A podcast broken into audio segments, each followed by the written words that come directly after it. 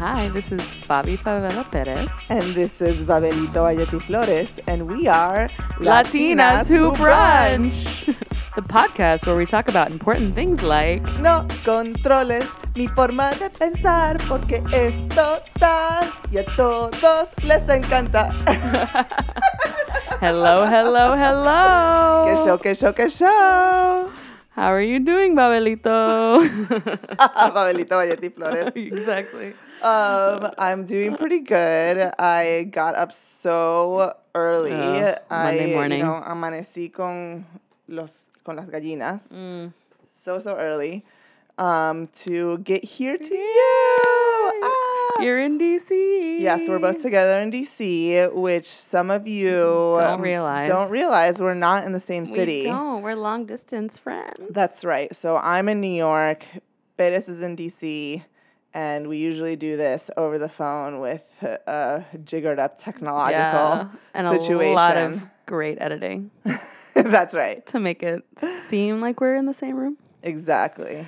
But we decided to do this particular episode um, and that intro that maybe some of you don't recognize, but hopefully most of you do, because our friends at Latinos Who Lunch have done two episodes where they kind of like parodied, parodied our format. And so we decided to return the favor. That's right. So, because of a couple of Radio Loncheas, Mhm. we think that it's about time for a Latinas Who brunch. exactly, exactly. And we thought it'd be fun to do an episode also where we just talk. Yeah. We're not actually going to bring music, yo. So Y'all, actually, I don't know how much you know. I mean, we talk a lot Yeah, on the podcast, yeah. but there's a lot of stuff that we just don't don't, bring because it's not related to the music. Yeah, yeah. exactly. So this is going to be a chance for us to kind of just shoot the shit and catch up the way that Babelito and Fabi Fav do. That's right. Mm-hmm. That's right. Do you want to talk about what we ate for brunch? Yes. I mean, it wouldn't be a Latinos who brunch if we didn't eat. and of course, inspired by our amigos, we ate tacos. Mm, have you ever seen that meme where somebody there's like a picture of somebody whispering into an ear? So and uh, there's that. like a uh, like ASMR. pelitos que se paran, and somebody's like tacos, and it's like It's se me paran todos los pelitos. It's making fun of the ASMR thing. Is it? The- you know what I'm talking about? I know what ASMR is, but only because I watched that video of Cardi B explaining what it was. Oh, that's helpful. ASMR is this weird internet thing where people certain sounds make people get kind of tingly, yeah, and so that taco and they like is making talk fun really sort of. They talk um, slowly. Sometimes they're also doing things like playing with slime is sort of an ASMR thing. Oh, interesting. I watch a lot of slime videos on too, Instagram do sometimes. too. Oh It's my God. We've never talked about this. Oh yeah, I made a slime once, and I told my sister, Oh. and she's like, "Are you 12?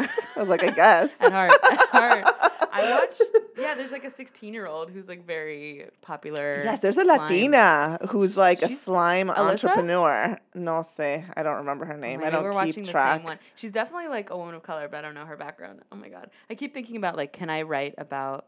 Can I somehow write about these slime like entrepreneurs for Colorlines? So like, just because they're women of color doesn't mean slime is about race. So Oh, anyway, but go back to our brunch. Yeah, so we had we had tacos at this amazing spot that's just a few blocks from me. Um, so they yummy. they did not pay for the they're they're not sponsoring this episode, but we'll shout them out anyway. They're called Fox Loves Taco. They were so It's yummy. the y'all. only breakfast taco spot in DC. Like breakfast tacos are not a thing on the East Coast, really. No, no. No, it's like a Southwest thing. It's like a Tex-Mex. Yeah. Yeah. Well, they're really fucking good though. Yes. So we Fuck went and yeah. had some tacos. That's right. I had amigas taco Mhm. and I had a jerk tofu taco. You li- do you like that? I did. Okay. I liked it. I um because my boo is allergic to soy. She's allergic to so many things. yeah. Uh, but soy is one of them, and I really I'm a meat eater. I'm an omnivore, but I really enjoy tofu. So whenever I get the chance to like Right. eat tofu just on my own, I usually take it. Yeah. That makes sense. Yeah. Um, well, I had migas tacos. I kind of always have the migas tacos because they're so good. Mhm. And one of my favorite things there is they they have flour tortillas. And I know flour tortillas are kind of controversial. like most like Mexicanos, like why would you eat flour? But these are homemade, and they are delicious. Yeah, I can attest to that because usually I'm a corn tortilla Snob. girl Yeah. all the way forever. I like will heat up the corn tortilla on the directly Mhm, on the mhm. stove. Usually like burn a few in the process. No importa. Mhm. I'm a little bit Set off the distracted. smoke alarm. It's cool. Mhm, it's fine.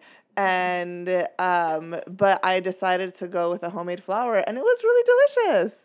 All right. Yeah. Yeah, they're really good, and they make them in house. Um, so this I like I like the spot a lot. The other thing I was thinking about, so I have a thing when I go to s- restaurants where they make you say your name.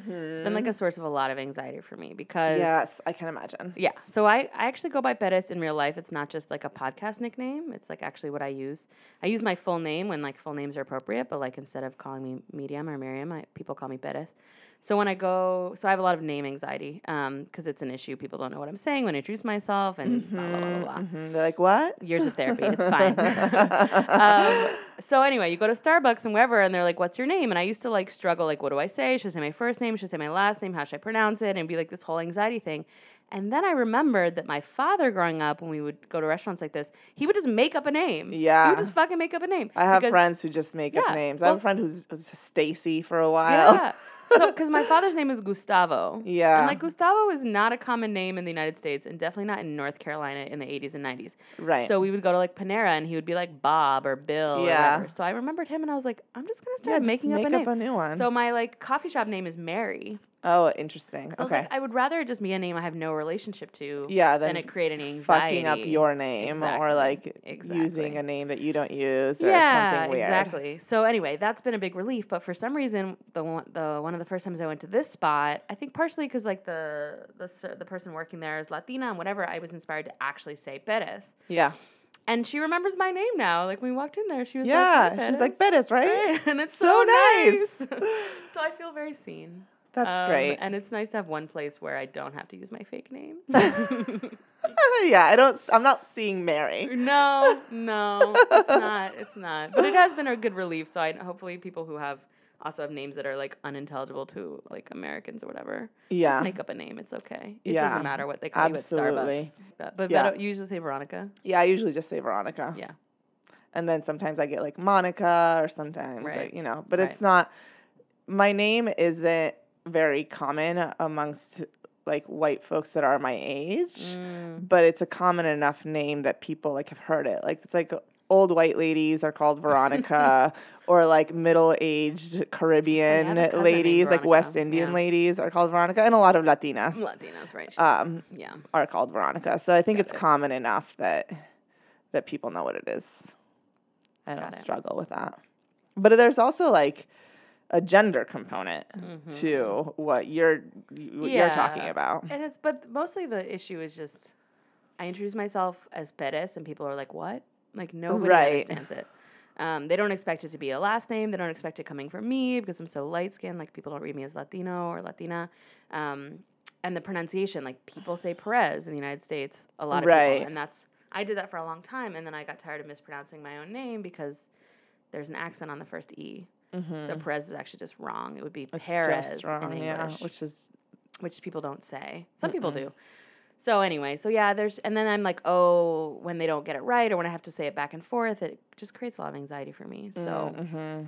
um, in situations that don't ma- literally don't matter, like at a fucking Starbucks, yeah. why go through that?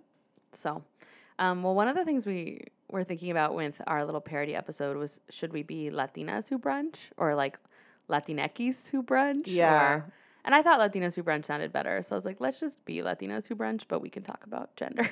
Yeah, because when we uh, so when we uh, in our intro we say we're two Latinx friends. Mhm. and that's purposeful, right? Yeah. It's because we uh, have different ways that we identify in terms of our genders and stuff. Right. And I'm always thinking, like, I'm always seeing like the way that people refer to us online or Mhm. um, on other shows or whatever, and I'm like, uh, is that okay? Is that right? we get a Like, lot of ladies. we get a lot of like ladies. I was like, uh, no, we're not both ladies. you know, or ma- not exactly, really. Yeah, it's complicated. Yeah, Yeah. Not identify. Lady would not be the word I would use to describe myself. Yeah, but, yeah. um, yeah, it's complicated. And I and Vero has been sweet and been like, should we say something? Like, I'm happy to correct people. And I'm like, I don't. it does not feel like the the like cross I want to die on. Like it's not the thing that I care that much about. Like my name is is enough of like a thing that I have to sort of fight about with people. Mm-hmm. Not like fight, but I have to like constantly correct people on that right. when it comes to gender stuff, like it just doesn't feel important enough to me. Yeah. Um, but I mean, for people who care, like I do identify as genderqueer, and so um, like I use they them pronouns mostly, and like don't generally don't. I like kind of go between like Latinx and Latin. Latina or sometimes I say Latino, you know, like I kind Yeah, of mess with yeah. it all the time. it's just a little um, bit. Yeah, Flexy. exactly, flexible, and so yeah. So I don't, I would not describe us as ladies. Like I don't think that's accurate. Right. But I also don't. Um, I don't know. It's like how much labor do you want to put in Right. to constantly correct? Yeah, people? which is why I'm like I'm totally happy to correct appreciate you. folks, but also like it's your call, right? If it's like not the thing that like you feel is important to spend our time on, then that's Yeah. fine. But whenever I definitely when people are like ladies, these ladies, I'm like ah, like it gives me a little bit of heart palpitations, un poquito de taquicardia. that. That's very sweet of you. I mean, I think in an ideal world where like it didn't feel like it was so much labor for me, maybe I would, Right. you know. But in this context, I just gotta pick my battles because yeah, I mean, only- sometimes you just have to. Yeah, yeah, and um, and also you know I I walk through the world as and I get read as female and like socialized as female and so it's not I don't it's not like I identify as male Right. and I'm like I really need that to be affirmed like Right, it's, right. yeah it's complicated it's, it's, more of a fluidity. exactly Yeah. so and language is like so limited you know That's right. it's so limited and I know people are well intentioned they're not like trying to be dicks Right. they're like people who like like us Yeah, so definitely. but I do think the Latinx has or Latinx has created some nice space to to create a Mhm. gender neutral. And even though at the beginning when we started this podcast almost two years ago. I was a little bit like, I don't know about the X. I had some weird response to it. Now I think I've really just embraced it. Yeah. Well, I think that maybe um, even a few years ago, it seemed a little bit fringe, right? Like Right. maybe um, just in activist communities or maybe in some United States activist communities, maybe in some um, small Latin American activist Right. communities, and Right. not, and it's like one thing that we've really that is important to think about with language is that- and that I thought about, you know, maybe something like 10 years ago when we were both working together and Yeah. working on LGBTQ Latinx stuff is at what where do you weigh being able to be understood right off the bat on Mm, materials and and also being inclusive, right? Like how how like how does it limit you to for folks to see something on a piece of paper and be like i don't know what this is i can't read it so i'm going to put it down and or actually you know doing the x doing the at doing Right. the all these other things um and at that time we talked to people both in latin america i did so much research on it like talked to people like in or thought about movements in Latin America and thought about movements in the U.S. and uh, in Spanish and in English and how to do it. And it's not such a uh, it wasn't such a straightforward answer even a few years ago, much less you know when I started doing this work a decade ago or more. So um, so I think that I'm I'm happy that we decided to do that, but it was definitely like a thing to consider, right? Like, is are people gonna know what that is? Are people gonna Right. be put off by it? I do think that maybe our search engine optimization has really suffered because we've made that choice. Because Yeah. you, if you search Latino, or which is like what you know the Spanish language decides is the general for everybody. We don't ever use that in Mhm. our in our podcasts, and I don't think that if somebody searches just Latino that you'd find our podcast Right. because. Um, I don't know. Maybe now Apple Podcasts you can tag stuff, but before, but now it's before it's just like what was in your description, and Latino is just not in our description. No. So I think that we've suffered for that Yeah. a little bit um, in terms of how people can find us. So it's definitely it's definitely a hard choice to make. Yeah. Yeah. One thing I think about a lot too is um, I don't want to erase the identity of people who do identify as like female or male Of course. in service of inclusion. And so, and this is something there's been a lot of discussion about in like the doula world, which is another like world that I'm part of or have been a part of Mm, in terms of using gender neutral language to describe like pregnant people, for example. Yeah. It's like it's important to be inclusive of gender nonconforming folks and trans folks, but also not erase the identity of people who identify as women. yeah. And so even some of whom are trans, right? Like it's Sure, not like all yeah. trans people prefer a gender neutral designation. And so with Latinx or Latinx, it's definitely about challenging the masculine as dominant in Yeah. Spanish language. Correct. But I also still think it's important, like you identify as Latina, right? And like Yeah. I wouldn't want to all of a sudden say that you have to identify as Latinx Oh, of course not. because yeah. that's, that erases your identity, right? Right. So, I'm actually really annoyed when people who are um, cis and you know live their lives as you know like assigned at one gender and live their lives as that gender and whatever call themselves Latinx because that's just actually not accurate. It's like I'm Mhm. Latina, right? Mhm. Like I'm not Latinx because that's mm, I'm right. you know that's that's actually just disingenuous. I'm just like trying to win some like woke off contest. I don't. Th- do you think people understand that? Like, I wonder if they just don't even. I think they don't understand get that. it, No, I think they don't understand and that. they're like, oh, this is just the new term. yeah, and this is the, the new woke thing to say, but it's actually words mean things. Yeah. And the ickis is actually a response to something, and it should be used in the response in which folks came up with it. Right. So I yeah, it's, it's use it when you're describing a group of gender variant, like a group of people with multiple With genders, multiple genders, right? Or So if it's like a bunch know. of women who all identify Identifying. as women, whether they're trans or right. cis, if everybody's right. woman identified, then it's weird to say Latinx. right, say you Latina, right? Yeah. Um, Right. What's weird is for it to be a various gender group of people and to be like Latinos. That's Right. annoying. That's the thing that we're Right. trying to respond to, which is a very specific thing to Spanish language. right. And, you know, language. and then also you, we have lat- saying Latinx adds for the possibility of multiple genders and a gender multiplicity and Right. fluidity that Right.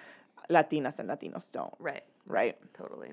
So another thing that we have been wanting to talk about on the show and thought this was a good moment since we're sort of responding to our like amigos at Latinos who lunch by kind of, you know, imitating them a little bit.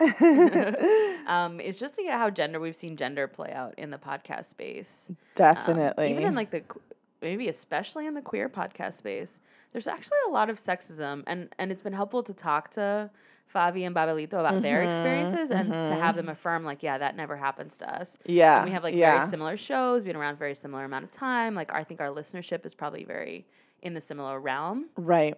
So one thing that's happened to us recently a few times is that we've gotten sort of well-meaning emails or Facebook messages from listeners who say they love our show but then want to critique the way we speak. Right. Particularly, we got an email about saying like too much. We've gotten several of those. Yeah, and we also got another one about the fact that we say the words awesome and amazing a lot. Yeah. And I literally was talking to to Favi about this recently, and he was like, "We've never gotten an email. We, he's like, we get a lot of criticism about what we say, like the content of what we say, but we've never once gotten an email about how we speak." And they say like all of the Of time. Of course they do. And like bitch every five seconds too, Yeah. because they have this a gay boy thing, you know. well, and this is and the thing is that I this is not new or particular to us, No, right? This is everybody who is a woman either in radio or in a recording realm or you know recording Right. voice realm has spoken about this has spoken about how they get so many letters about how oh your voice is just annoying or Right. talking about vocal fry which Right. is something that um, it's just a, a, way for folks to speak that um, is gendered as female and sometimes it's just it's neutral it's just a sound it's a way for your voice to sound but people have decided that that's inadequate Right. because it's uh, not coincidentally uh, because of the way that it's perceived and gendered. I understand that you know we all might have ways that we interact with the world and hear speech and think Right. about uh, things that are annoying, and Right. that's fine, right? To have an opinion about what you think is annoying or what you think sounds the way it does, but I also think it's important to question how our societal expectations and conditioning of what is annoying and what is smart Right. are gendered Right. and how internalized misogyny is part of that. right. You know, because it's not only men that have told us this. Oh no, no, I don't think any of the listeners who emailed us I mean, I'm making assumptions based on names, but I don't actually think any of them have been men. Yeah, But say. but I was just I was shocked to hear from Latinos Lunch, who's who has like a pretty big listener base and gets a lot of listener feedback that they'd never gotten comment about. For example, how much they say like, you know, and and for me, I think Vero is better about kind of being like whatever, like I don't care about criticism, like that kind of criticism. But I, it's you know, it's it. I hear it and it's and it affects me and it makes me self conscious about how I speak, you know, and that's a Yeah. hard place to be when you're putting yourself out there and putting your voice out there. Um, and I just, you know, I understand that people have opinions and you're you're like Of welcome to your opinion, but um, it's a tough thing to receive. Criti- I mean, again, like Well, it's not super opinions. helpful, Yeah, right? What is critique our is opinions, but- helpful is getting critiques about what we said and how you think like, that aligns with Yeah. what you think or something that we're missing or whatever. Yeah, like you said, but in terms of talking about how we deliver How ideas, the way we speak, I don't know. I'm just pretty uninterested in that. Yeah. I think that you, people have the right to feel that the way that I Yeah. or you or anybody speaks is annoying, but I'm not. That's not going to change for me. Right. I I speak mean, the way that really I speak, Really difficult to change the way you speak, like, and it's it's um, an easy thing to do. uh, most most of the things that you have said, I've probably thought about before. You know, we edit this podcast. We, We listen to ourselves. We spend way more hours listening to ourselves than anybody else does in the world. yeah, So anything that you've said, we've probably already thought about. We've definitely, I've definitely thought about how much I say like. I've definitely Mhm. thought about other uh, speaking patterns that I have. Mhm. That because I listen to myself over and over again, I find myself annoyed at them as well right. but it's just not super helpful i think to uh, to send that critique and it just you know you can listen to a different podcast if I it's so annoying I know, right? And it's I also sometimes feel like I want you to talk about a topic for literally like 40 hours and try not to repeat yourself. like I'm sorry, but literally we talk about music. At this point we're on like episode 48 plus a bunch of many those. We literally have hours of recordings of us talking about a topic.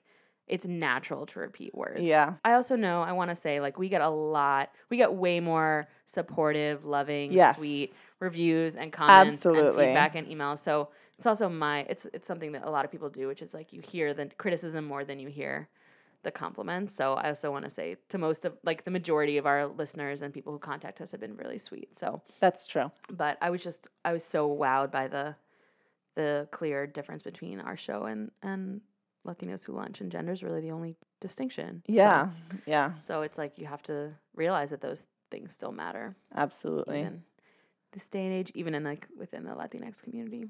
yeah totally it's something that we i don't know we've we are a product of the societies that raise us and the societies that we're in are super problematic right Yeah. we're uh, the world is racist the world is has Right. a lot of colorism the world Right. is misogynist and we are raised it's the water that we swim in Yeah. right so even though it's a lot of work it's a lot of work and a lot of us have done such hard work to try to undo some of those things it's a lifetime process Totally. right so um yeah This is hard. I, I'm so used to like part of why I like our show is that we focus on the music and not ourselves. i know And like we purposely didn't come up with a show that was just about the two of us talking about whatever or ourselves because that I think for us is not that interesting. that's right but we realized kind of just looking at the podcast landscape and also interacting with you all that you actually do want to hear about us and our lives. And so we're not going to change our format. This is just a one time thing but i'm just acknowledging that part of why i like our show is that we it's not just about ourselves or our opinions. Yeah that's right. And then and the other piece is that i feel like i like to be a little bit mysterious you know with my whole life out social media presence i mean, think about beyonce yeah Think about Beyonce. What does Beyonce do on You social don't media? Beyonce hasn't even taken an interview in years. She had a whole spread on Vogue without her saying a word. It was other people talking about her. She goes on social media, she takes a selfie, and she says nothing. You know, she's trying to be just she's just living her life and sharing what she needs to share with the people that she needs to share it with. And that's you know, I understand that people have different boundaries and different folks that they want to share things with and different sort of um, boundaries for what your community is and including uh, online stuff a lot in that too. And I've been in that place in the past too, but recently I've just felt like social media has taken up so much of my time and it's not just posting but then if you put something out there then you have to respond to other people's responses to it which is okay but i am i started getting really tired of that expectation of my labor of my emotional and you know intelligence and like all of this labor going into the world and for what you know um, so I feel like I've uh, in the last few years have just really pulled back from what I share, and I've never been super out there on social media in terms of I used to post a lot, but mostly about politics, never really Mm. about me. Like people, there's might be people on my social media that don't know I've been dating somebody for ten years because I don't post a ton about my Right. private life Right. but um but even that I've pulled back a lot on a lot on because I think that I just can't with the expectation of my intellectual labor just being poured into everybody. Well, what do you think of this? Well, what do you think of this? Sometimes like people would before when I would be posting things all the time, people would tag me into discussions and be like, "Veronica, what do you think?" and Oh, it's just like I'm not out here to be, uh, you know, pontificating on things for no reason. You know, when I have something to say, I'll say it. right. Um, but I, I don't know. So I feel like when I realized sort of like the way that Beyonce does her social media presence, I'm like, goals. This is it. I need to follow her. I surprisingly don't. oh yeah, you do. She had some really great Grammy outfits. It was confusing yesterday because there was. So I follow LaJuan James's mother on Instagram. Le mom. Le mom James. I mean, I'm just like I'm just I'm following the whole family now. It's fine. Um, and she kept tagging Latin Grammys, and I was like, I didn't we just see the Latin Grammys like a few months ago? Did we miss it? I'm so confused. But no, she was just tagging all of like the Latin acts, I guess. that the- were at the Grammys. was- it was Daddy confusing. Was So he didn't go to the Latin Grammys, but he went to the Grammys. No, which was Is that some know, like the assimilationist flex. bullshit? I don't know what it is. I mean, Daddy Yankee's a Republican, so we're not going to take our cues from or is he him. just like he? The story there is that the Obama said no to him, and so then Yes, he went to McCain. That's the underground even political worse. tea that I That's heard. That Daddy being- Yankee approached Obama and was like, "I want to endorse your campaign," And and, then like, "No, Obama was like, you." "Thank you, no, thank you." And, that's and like- you're not even a then Republican, you're he's just like, "Fuck for- you! I'm going to endorse John McCain." You're just shilling for whatever. You I don't know how much truth there is to that, but either way, it's Yeah. bad. Um, but yeah, no, I don't follow Beyonce, but I hear you. I also, I think I share more than you do, but I'm there's definitely a spectrum of Yeah. sharing, particularly like very vulnerable feelingsy things, you know. Mm, And so mhm. I think I tend toward being more, um, more closed off. Although on Instagram, because I'm not public, I'm a little bit more.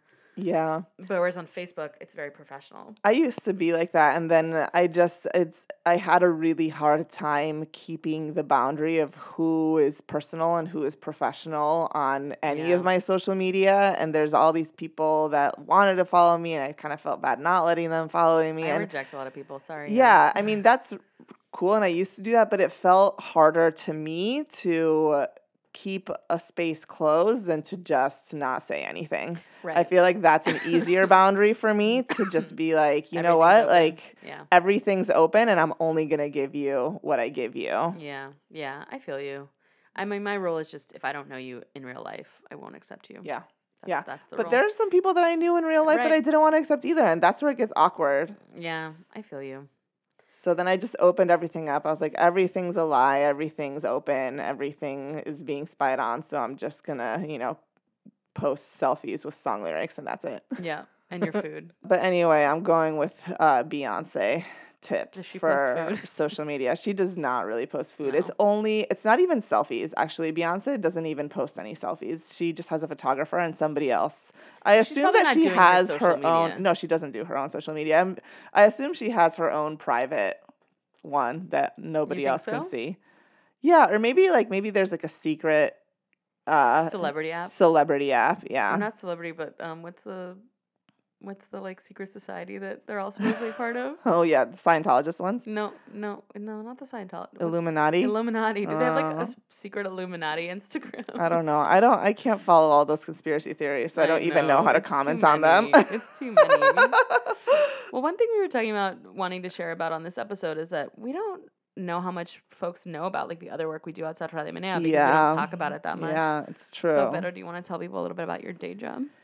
Yeah. So, I mean, what is my day job? So, I think it helps going into a little bit of history of what we have Yeah. done. So, in terms of my background, like I studied public health and I really came into activism. Like the first activist thing that I ever did was related to HIV and I would like go to a volunteer group to pack clean needles and clean works for people who were injecting drugs so that they could inject more safely, right? Harm reduction. So the connection between uh, health and and activism and social justice was really what um, what sort of got me into this world. And right after when I graduated from public health school, um, actually I got an internship at Latina Institute Mm-hmm. um, when I was still in school, and you were working in there already. Working living there. in New York and working there. Our desks were next to each other.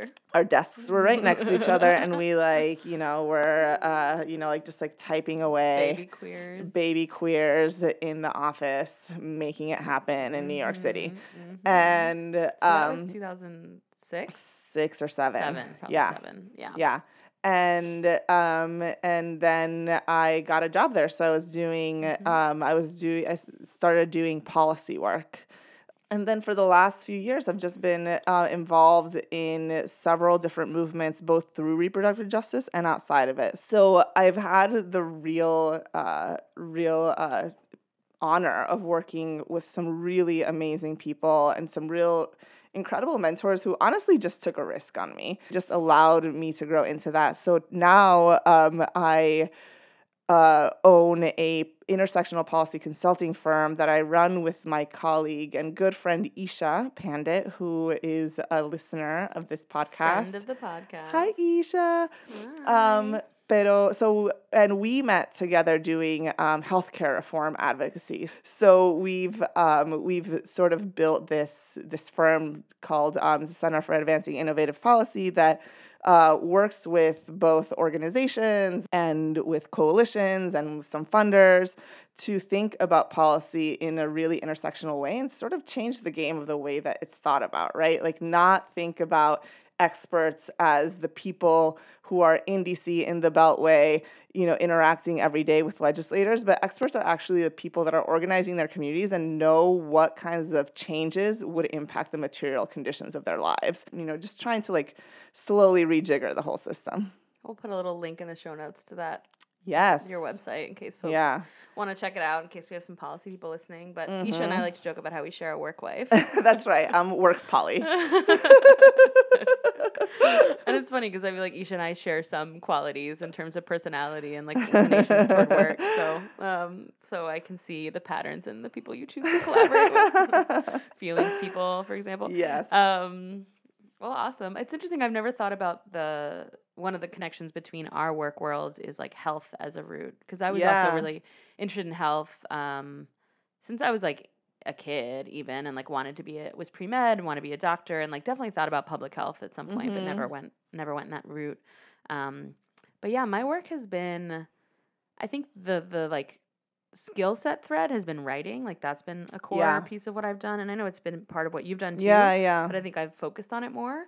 Um, both as a blogger, like I started this blog Radical Doula in 2007, so it's been freaking 11 years whew, since I started that blog. And these days, it's more of like a resource Yeah. um, place than like an active blogging um, arena, just because my writing has changed and blogging has changed a lot. But I started that blog when I was working at Latina Institute Yeah. And I had trained as a doula in college, and doulas are people trained to provide support to folks during pregnancy and childbirth. Mm-hmm. Um, you're not a medical provider, you're just kind of an emotional support person.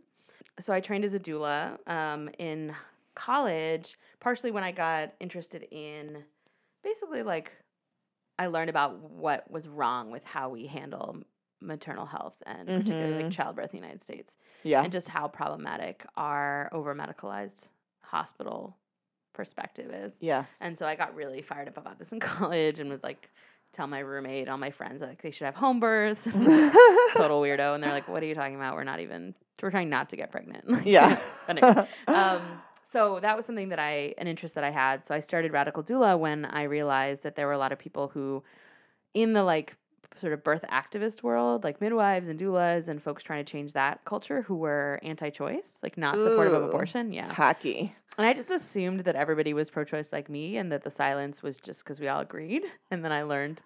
Um, Oof, Lynn yeah. Paltrow uh, of the National Advocates for Pregnant Women was like, you know that that's not the case, and I was like, oh. Anyway, so part of why I started Radical Doula was just to talk about my poli- particular political perspective Yeah. um, Yeah. as a pro-choice doula, but also as a queer person, as a Latina, um, as a genderqueer person, as a child of immigrants, and Mhm. also someone who's doing doula work from an activist perspective and not necessarily as a business. right. Right. Um, not that there's anything wrong with doing it professionally; it just wasn't my approach. So, anyway, God, it feels like it was a million years ago, but I started that blog to just trying to share my perspective and connect with other people who felt Mhm. similarly. Um, Mhm. and that has had a whole life of its own. And I wrote a book called The Radical Doula Guide that's a political primer for people interested in, in doula work that I still sell like five or six copies of every week, cool. which is pretty awesome. Yeah. Um, and the doula world has really grown, and there's a lot and a lot more people who bring a political perspective Yeah, to it now. that's so cool. It's changed a lot. Yeah. So I'm really excited about that. So that kind of turned into a lot of writing opportunities and then focusing more or less on writing about my perspective and more like journalistic stuff. So I did write at, at Feministing for a, a long time, for like five years, and that was also more it was like political voice, but also getting more into reporting about other Yeah. things people are doing. Yeah. Yeah. Yeah. Um, and yeah, that turned into more freelance opportunities and whatnot. Mhm. And the last like four years, I've been writing for Colorlines. I talk about that sometimes here. I'm the gender and sexuality columnist there. Yeah. So I write Yep. about anything related to race and gender. So that's about half my work Mm-hmm. is writing for Colorlines. Um, and I really appreciate getting the opportunity to both talk about what's going on politically, but also talk about, you know, artists and creatives and people Yeah. like doing cool shit. You know, I try to write about more than just politics because it can get a little overwhelming Yeah. We're just like depressing, you know? Yeah, I know. Well, and I didn't even talk about my writing stuff, right? Mhm. Because I I used to do a lot more political writing, pretty much exclusively political writing. And a while back, I was like, I want to talk about music and art because it's interesting as a policy person, people see policy and cultural change really uh, as really separate, but it's my strong belief that it's hard to have any kind of policy change without some amount of cultural change and it's hard for any uh, cultural change to last very long without some amount of policy change so i see them as working together Right. very very enmeshed Right. um, and so I've always been interested in the ways that culture is moving and and both shaping our political discourse and also the ability to shape political discourse through culture in particular. So uh, because of that, I um, I started writing more and more about music uh, a few years before we started this podcast, and um, have been doing some mostly mostly these days. My writing is music journalism because I feel it can be hard like after you know 12 years of writing your pol- your political opinions on the internet these just like there's so there's like i feel like i'm just saying the same thing over and over again and i'm tired I don't really do there's new writing. there's new people Yeah. out there that have the energy for it and i appreciate them Yeah. yeah Yeah, I don't. My writing is. I, I try to hold my opinion for really important moments where I feel like Yeah. I have to say something. yeah yeah yeah Um, but yeah, and then the other part of my work these days, which I've talked about a little bit here, is is focused on healing and particularly bringing like healing justice and wellness to activist spaces. So you know, trying to address the fact that a people are really burned out by the political environment in which we live and the conditions people face, and that when we bring our shit, our personal shit, to activist spaces, it really makes things challenging. yeah So trying to kind of create environments and tools for people to take care of their their individual work um, and be well, and also be in environments that don't create harm. totally So that's all through the Oxalis Collective, which is a relatively new crew of with two other healers of color, and we do we have a podcast called Tonic. It's a healing advice podcast, but we also do programming and events with activist groups around healing justice and Mhm. wellness. So there's a lot of hustles. i Um, know yeah this is the thing people are like oh are you trying the other day somebody asked me yeah. if um, audio or podcast stuff is what I'm trying to move Mm. into. And it was such an interesting question because I think that um, I feel like capitalism makes us. Uh, i- i- there's this imperative to be an expert at one thing or to be really good at one thing. And for me, that's just never been the way that I operated. I have so many interests, but I'm just actually just trying to be a multifaceted person and have that be okay in the world. There's a lot to me, just as there's a lot to every person. And I'm sort of uh, declining the the uh, idea of of just being one thing, or you know. So so it's really. I feel like sometimes the side hustle life gets hectic and it's hard to plan for, but it's also super liberating in the sense that I'm, my whole identity isn't consumed by one aspect of my life that could change really quickly, Yeah. you know? Yeah, totally. Yeah, I mean, my whole career, I've been had so many different hustles, and I didn't even mention some of the ones that I have. You know, so Yeah, I totally yeah. understand that. I mean, I do think podcasting feels like blogging did like 11 years ago, and that, Yeah. or maybe it did feel that way two years ago when we started. Where Yeah, it was yeah. Like kind of, you know, lots of room for trying things out and experimenting, and lots of niches to Mhm. fill. And Yeah. um, I mean, now I have two podcasts. I really do like the format and the way that it allows you to tell stories Yeah. and connect with people but um but i don't i don't it's hard to imagine having a full-time job because Yeah. i've only done that a couple times and Mhm. I generally am not that happy because i like to own my time and i like Yeah. to have room to yeah start new creative projects and just the spaciousness to be um yeah to be innovative and creative and Yeah, it's really a huge privilege. I've really enjoyed these last few years that I've been able to live my life that way. I feel so fortunate. yeah yeah and i've been doing it basically since like 2008 Yeah. with uh, very few exceptions. And um, yeah, I Mhm. really appreciate it. I mean, it does get the pace can get hard,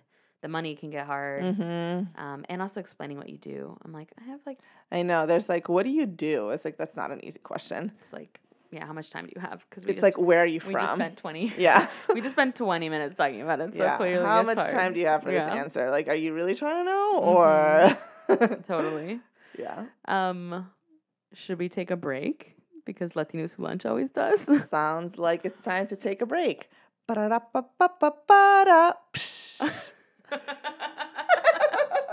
We love Babelito's little break noise, and we've thought about stealing it. And then they told me we'll just send it to you. yeah, they're just gonna send us a so we recording could of maybe it. use it, but um, we don't actually have any ads.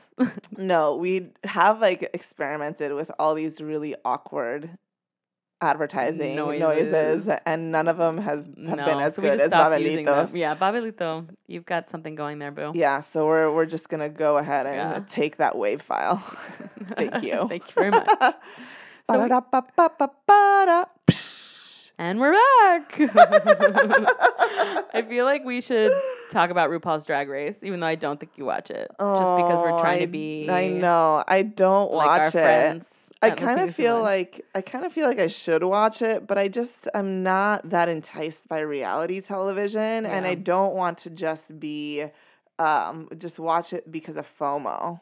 I feel like I'm Yeah. watch I'm trying to watch less TV in my Right. life. No, don't watch it if you aren't interested in it. Like it's not. Yeah, I mean it's not that I'm not interested in the subject matter necessarily. I'm just not interested in watching more TV than I already do and expanding my repertoire I see. of TV items. I'm trying to watch less TV. You I know? watch, yeah, I watch a good amount of TV, but that's also because I'm single. I Yeah, I have I more free time. Um, uh, and I like to watch TV like passively in the background, which is not something you do. Like when I'm Mm. cooking or whatever, Yeah. or like doing certain like errands or chores, I like to watch TV. I have not watched RuPaul's Drag Race recently. I went through a phase like last winter where I watched a lot of old episodes. I Mhm. will say the thing I like about it is the um, these folks have really incredible artistry when it comes to makeup Yes. And their costumes. And just production value in Yeah. general, right? Yeah, Like so they're I it's do admire- entire productions, right? I they're thinking admire- about makeup, they're thinking about costume, they're thinking about music, they're well, they thinking to about timing. all on their well, for the show. They like in professionally, a lot of famous drag queens have people helping them with that stuff. right. But on the show, they have to do it all themselves. yeah. They can't have makeup artists or wig stylers or costumers or whatever. so- Yeah. But we don't have to talk about it because you don't actually listen. Um, there is a drag queen, a really, of course, this is going to be perfect for me. There's this really weird drag queen that I follow. that of course, but did it, follows a that weird did drag queen. Bjork's uh, makeup and like it styled Kimchi? her. No, it's not kimchi. Kimchi does amazing makeup. Yes, I mean I I love makeup also, and I know that kimchi has a color for sugar pill. A, I think a lip Oh, color wow. I don't know. that she's- is spo- that is she really does beautiful. the most amazing. She got a lot of shit on the show for not being a comedy queen. Like she's not really an actress, but her makeup.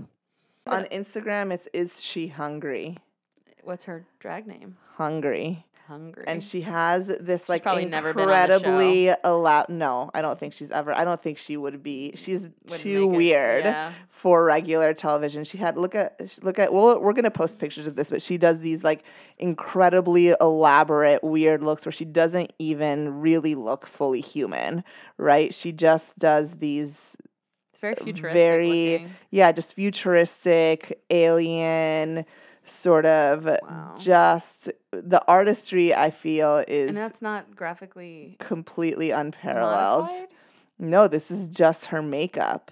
But then she has no tor- she has no legs in that one. Oh yeah, I mean this is obviously but but I mean the the her their live looks. Right, it's Yeah. her makeup and do she has prosthetic. I don't know, how do I find anything? She has prosthetic body parts. No, no, just like she adds pearls to her face. Oh, I like she see. I adds stuff to Yeah. her face to make Wow. herself just look more monstrous, you know? And I just I fucking love it. Is she hungry on Instagram? I have to give a shout out to um, a drag queen that I went to college with. Her name is Little Miss Hot Mess.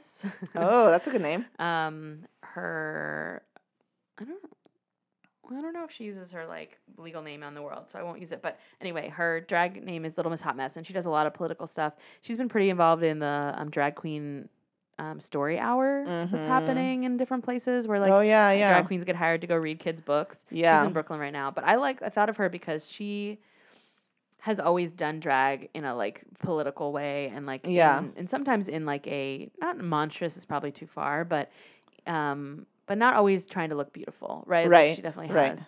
Um so anyway, we went to college together and Yeah. she's lovely. I think I found Is She Hungry through, I probably found her through Creepy Yeha. Do you follow her on Instagram?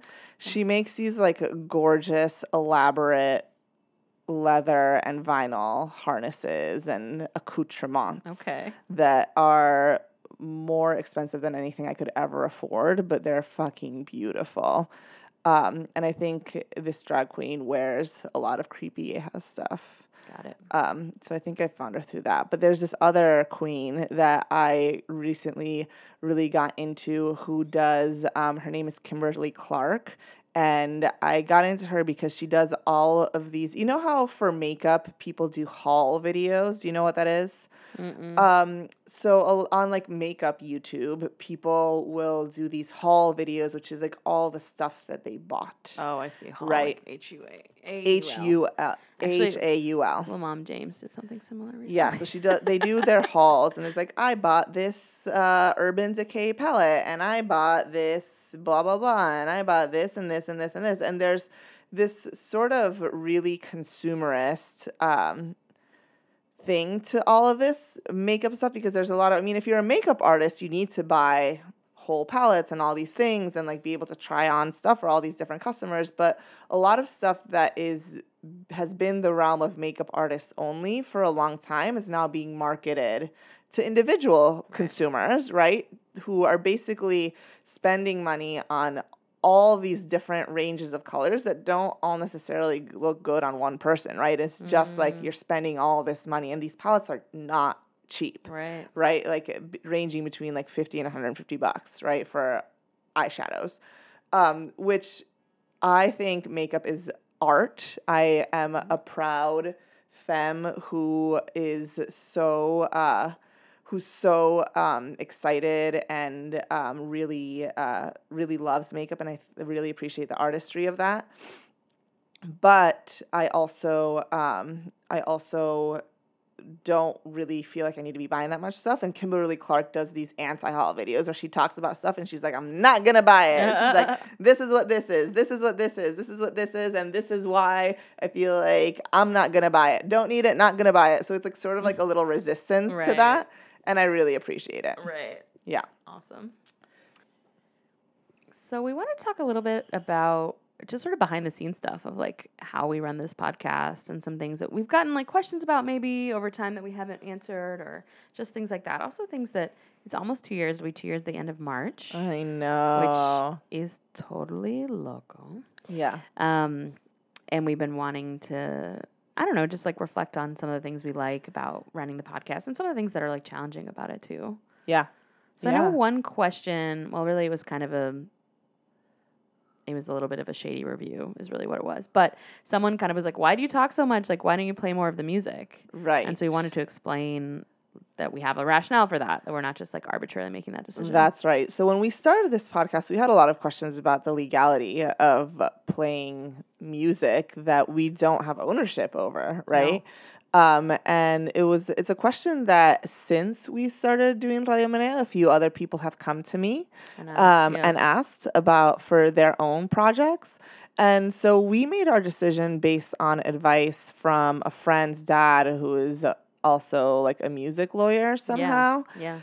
Um, and so we were told that if we played 90 seconds or less of a song and then just talked um, over the rest of it, that we should be on pretty safe grounds um, in terms of copyright stuff. And that because we're using our platform as critique, Right. that we should be covered under fair use. So yeah, not that we're just using the music to like color our podcast, but that we're actually engaging with the song. Right. It's not like our theme song or it's Yeah. not like Right. Um, you know, a, a motif that comes up all the time, but it's actually we're bringing different songs every single time with the purpose of critiquing and talking about them and Mhm. um, and bringing them forth. So that was sort of the rationale about um, about how long we have the songs on and um, and what we were thinking about. But it's sort of uh, uncharted waters, really. Yeah, yeah, because it hasn't really been litigated yet. Fair use was not written when podcasts were a thing, and so, um, so yeah, we're kind of um, doing our best to make a guess about what um, is fair and what we hopefully won't get in trouble for. And we, I mean, so far haven't Yeah. had any issues, but yeah, um, but it's knocking not, on wood. Yeah, but it's definitely uncharted. But that's and I also think at this point it's become a stylistic thing that I I like that we play a segment of the song and then we keep it moving and that folks if they want to listen to the full song Yeah, yeah. then go listen to it, either download Right. it or listen to it through a streaming service that pays the artist a percentage, even if it's not enough of a percentage. And you know, we'll we're you know we also cover a range of artists, right? Yeah. Some of whom are really independent, Yeah. uh, you know, small, who probably would be really happy for their Yeah. stuff to show up in Exposure, any way. Right. To all the way to like you know J Balvin or like Daddy Yankee or like Yeah. superstars who have a whole team of people watching out for uh, for copyright violations. You know, hoping to not get a cease and desist letter at any point. Although my my thing has always been like if Daddy Yankee just knows we exist right. enough to send us a cease and desist letter, I feel like we will have one. Um, one thing we just want to give a heads up about to stay tuned for is that we're going to be doing a little listener drive. We just, you know, it's been two years since we've been doing this. We love our audience, but we would love to reach more people. Yeah, So we're going to be asking you all to um, help us yeah. Kinda so get in front of stay more- tuned. in front of more ears. So stay tuned stay for tuned that. for that. In the next few episodes, we'll be talking more about that. Yes. So do you want to end with some recommendations? because our friends at Latinos Who Lunch always do. Um, yeah, do you want to start? Yeah, sure. I have um, a few recommendations. I'm going to say one movie and two TV shows Okay. that I really enjoy. Um, I the movie that I've saw most recently that's really stuck with me that I love is The Shape of Water. Have you seen The Mm. Shape of Water? I watched the preview and it looked too stressful for me. I'm like really, I have a very narrow window of things. I get really like worked up, and so it's not enjoyable, Yeah, and it yeah. looks stressful. So That's real. It is such a beautiful movie. I mean, it's so fucking weird in so many ways, which is really the perfect intersection for me. I love Guillermo del Toro. I think Mm, he's yeah. a really brilliant filmmaker. And the ways he thinks about fantasy and monsters and science fiction in r- relation to politics and making a political commentary, I think he just does so beautifully in a way that isn't too heavy handed, but Mhm. is just it's just beautiful and perfect. And I, I really love him as a filmmaker. And I think The Shape of Water is such a great, great movie. It's also visually stunning, which I'm a Mhm. sucker for. Mhm. Um, something that is aesthetically just really on point. Um, and it's also like New York back in the day, like in like maybe the 50s. And it's just or 60s and it's um it's really pretty to look at and um really stunning as as a concept just like this sort of strange concept that somehow just really works um and I was really really really into that so if y'all have a chance watch the preview. If it doesn't stress you out, you should go watch it. I know. Um, I'm missing out on a lot of great and stuff. you you'll be supporting a Mexican filmmaker who's like out there doing the thing. yeah. Got a lot of Oscar nominations. And it's like a lot of commentary about disability, right? And to certain It's commenting on a lot of different Yeah. things. Yeah, I mean the star of the of the uh, movie is a woman who uh, is mute. She can't speak um, with her voice, right? So she uses sign language, and it's a lot of is the ways that um, people both see her as not very smart because of her disability, even though her disability is not a cognitive uh, disability, um, or the ways that people sexualize that and like use Mm. disability. Um, you know, disabled people are targets for sexual violence a lot right. um, and um, it sort of wraps that into it and um, but also wraps some like resistance right like how do people like in very small and everyday ways resist that it's it's really it's beautiful Yeah. Awesome. yeah and then the tv shows that i am really into um, are two cartoon shows because i love cartoons y'all Mhm. i love cartoons True story. um, a, I really love Bob's Burgers, which is just like Still about going? a family. Still it's going. still going. It's going strong. Do they just not age? Are they one of those shows? Yeah, they just don't age. It's like similar to like The Simpsons, where Right. everybody stays the same age. Yeah. Um, and I just love those fucking weirdo kids, and um, I feel like Jean is definitely queer, and Tina is amazing and write, writes erotic friend fiction, and I just highly recommend it. I Erotic think it's fan fiction. friend fiction because What's it's about friend? her friends. Oh no! That's so awkward. Oh, That's she so like awkward. apparently in the show like did all of the all of erotic fan fiction about all the shows she watched and then ran out and so she started writing erotic so friend awkward, so fiction. awkward. Does she share it with people? there is one episode where she does share it, Oh, which wow. is it's just I feel like I love that show. I think it's so funny and it's sort of like my comfort show. It's like when I'm like w- polishing my nails late at night and like I'm like you know just doing it and need something in the background. Bob's Burgers is what I'm watching. But then the other show that I actually think is probably maybe one of my favorite television shows of all time is Steven Universe, which is a children's show, a children's cartoon show. Is it really for kids? Yeah, I mean, I think it's for like ages 10 and up Wow. and it's um, starts out as a sort of monster of the week uh, show where um, they're 11 minutes long these episodes and they're fight it's like three queer femme superheroes basically um, and this little boy that they're raising and they're fighting off different monsters every week and it starts off as that and i was hooked immediately because again i find it aesthetically really beautiful. It sort of uh, has takes its visual cues from uh, like 90s anime like Sailor Moon but also video games. So it's also so it's like really and these beautiful color palettes I really enjoy. So that really hooked me in at first but as I watched it more it morphs from like a monster of the week show to actually having this really deep mythology about these queer femme superheroes who are actually intergalactic anti-colonial eco-feminist rebels. Just all of Low-key. that's true Low key. and it's incredible. So, highly recommend.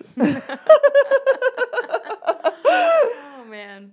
Um, I feel like I've had to do a lot of recommendations lately because, well, on Tonic we do like things that are giving us life, and we record twice a month. And then I was on an episode of Latinos Who Lunch that'll come out in a few weeks, um, and I had to talk about recommendations. So I'm struggling a little bit to think about new recommendations. But one thing that I have been watching this week that I've been really enjoying is um, Grace and Frankie. oh, I've been meaning to watch uh, that. which is a Netflix show um, that's really good, and they just released the fourth season Oh, and I watched seasons. four seasons. There's only 13 episodes per season, Okay. and they're but it's there's a lot, and it's I mean it's a great show. I love Lily Tomlin. I mean she's amazing, and Jane Fonda's amazing, and they just it's just I, there are very few shows I think that um, focus on the lives of older people. Like these yeah. are women in their 70s, Yeah. and then there's two gay men who are also in the show who are also in their 70s.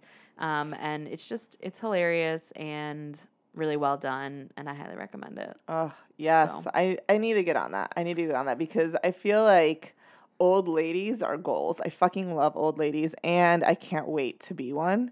Yeah. And it's, it's just, it's like countercultural in a lot of different ways. and Yeah. it's humorous and you know, I think it's it does a really good job given all the context. The other show that I'm looking forward to watching the new season is One Day at a Time.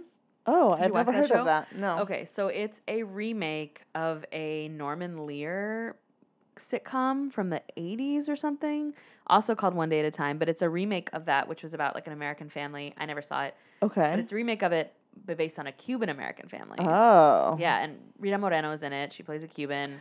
At the beginning, Uh-huh. she tries way too hard with the accent. It's terrible, and then she kind of lets it go, which is much better. Um, it was it's bad. The first few episodes, I was like, "Are you fucking kidding me? Like, Yeah, stop trying to sound like a Cuban. You don't sound like one." It's a very specific accent. Anyway, I mean, I don't think any of the actors are Cuban. They're all Latin, Latina, Latinx. Yeah. There's some men too. Anyway, it's a great show. Um, they just released a second season. It's the main characters, the teenager, teenage girl, and the family Okay. and there's a queer storyline and yeah, it's also I think it's also a Netflix show. So Be um, cute. All shout right. out to these two sitcoms. Cool. Those are my recommendations. Perfect. Well, yeah, that's our no music, all talking Latinos who Latinas who brunch episode. That's right. Get don't get used to it because this is the only Yeah. one of the only times we'll probably do No, this. Exactly. We're But- gonna be back to music, Yep. but just But we giving a little to- glimpse. Exactly. We wanted to like, give a chance to talk about stuff we don't usually talk about and give a big abrazo to our amiguex at Latinos Who Lunch, our amigos at Latinos Who Lunch, because Because we love, them. y'all. We love y'all. And we think your show is awesome. And I'm glad we got an excuse to eat tacos. That's right.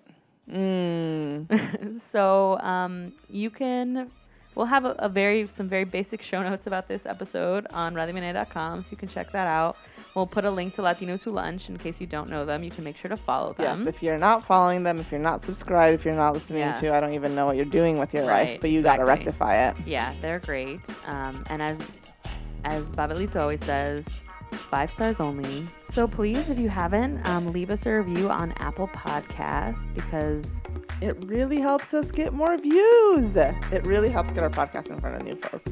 and visibility is Mm, probably a trap, but nice sometimes. All right, y'all. Thanks for listening. Bye. Bye.